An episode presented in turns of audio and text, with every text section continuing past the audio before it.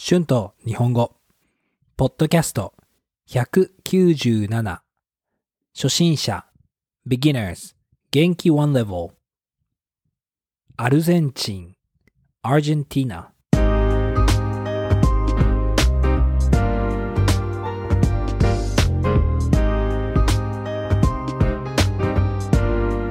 どうも皆さんこんにちは。日本語教師の春です。元気ですか？はい、えー今日はアルゼンチンについて話そうと思います。前のエピソードはチリについて話しましたね。今日はアルゼンチンです。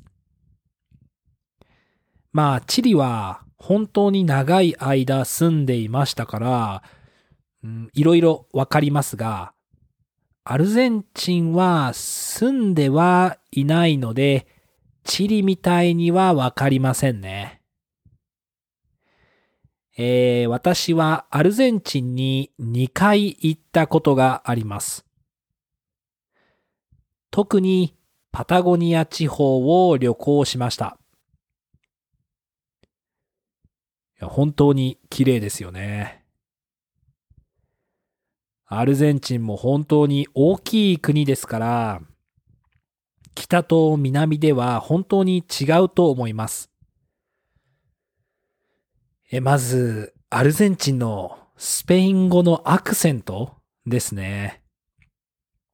まあ私はチリにたくさんいましたから、アルゼンチンに行った時に、本当にそのアクセントに気づきました。本当に違いますよね。はい。まあ、うんアルゼンチンはなんか、イタリア系の人が多いみたいですね。まあ、だからなんか、アルゼンチンのスペイン語はもっと音楽みたいに聞こえます。はい。えー、アルゼンチンも本当に自然が綺麗な国ですね。あの、南は特にすごかったですね。山や湖は本当に感動しました。まあ、パタゴニア地方は、うん、チリと少し似ていますね。あと、アルゼンチンはマテ茶が人気ですね。まあ、私は時々、えーマテ茶を飲みます。まあ、でもアルゼンチンの人は本当に一日中マテを飲んでいました。マテはあの、本当に強いのでびっくりしました。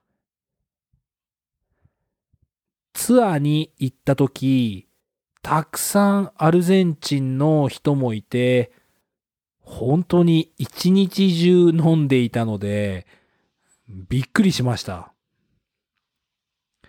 まあ、だから、アルゼンチンで、たくさんの人は、その、お湯を入れる水筒と、マテと、マテの葉っぱを持って歩いています。まあ、マテは、アルゼンチン人にとって本当に大切な飲み物なんですね。まあ、チリ人も時々マテ茶を飲みます。でも、アルゼンチン人みたいにたくさん飲みませんね。まあ、チリでマテを持って歩いている人はあまり見ませんでした。あの、マテのセットを入れるバッグもあるんですよ。すごいですよね。まあ、マテは美味しいですけど、私はマテを持って歩くほどマテにはまっていませんね。まあ、特に日本にはコンビニがあって、どこでもお茶が買えますからね。はい。でも、はい、面白い習慣だと思いました。あとアルゼンチンでたくさん、あの、アーティスティックな人を見ました。でも、これはどうしてかわかりません。まあ、いろいろな刺激を受けましたね。まあまた、もっとアルゼンチンも旅行したいです。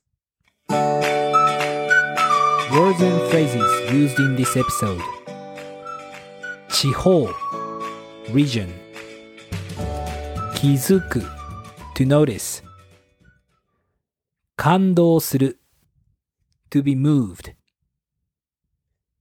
似ている to be similar 水筒 water bottle 葉っぱ leaf はまる to be into something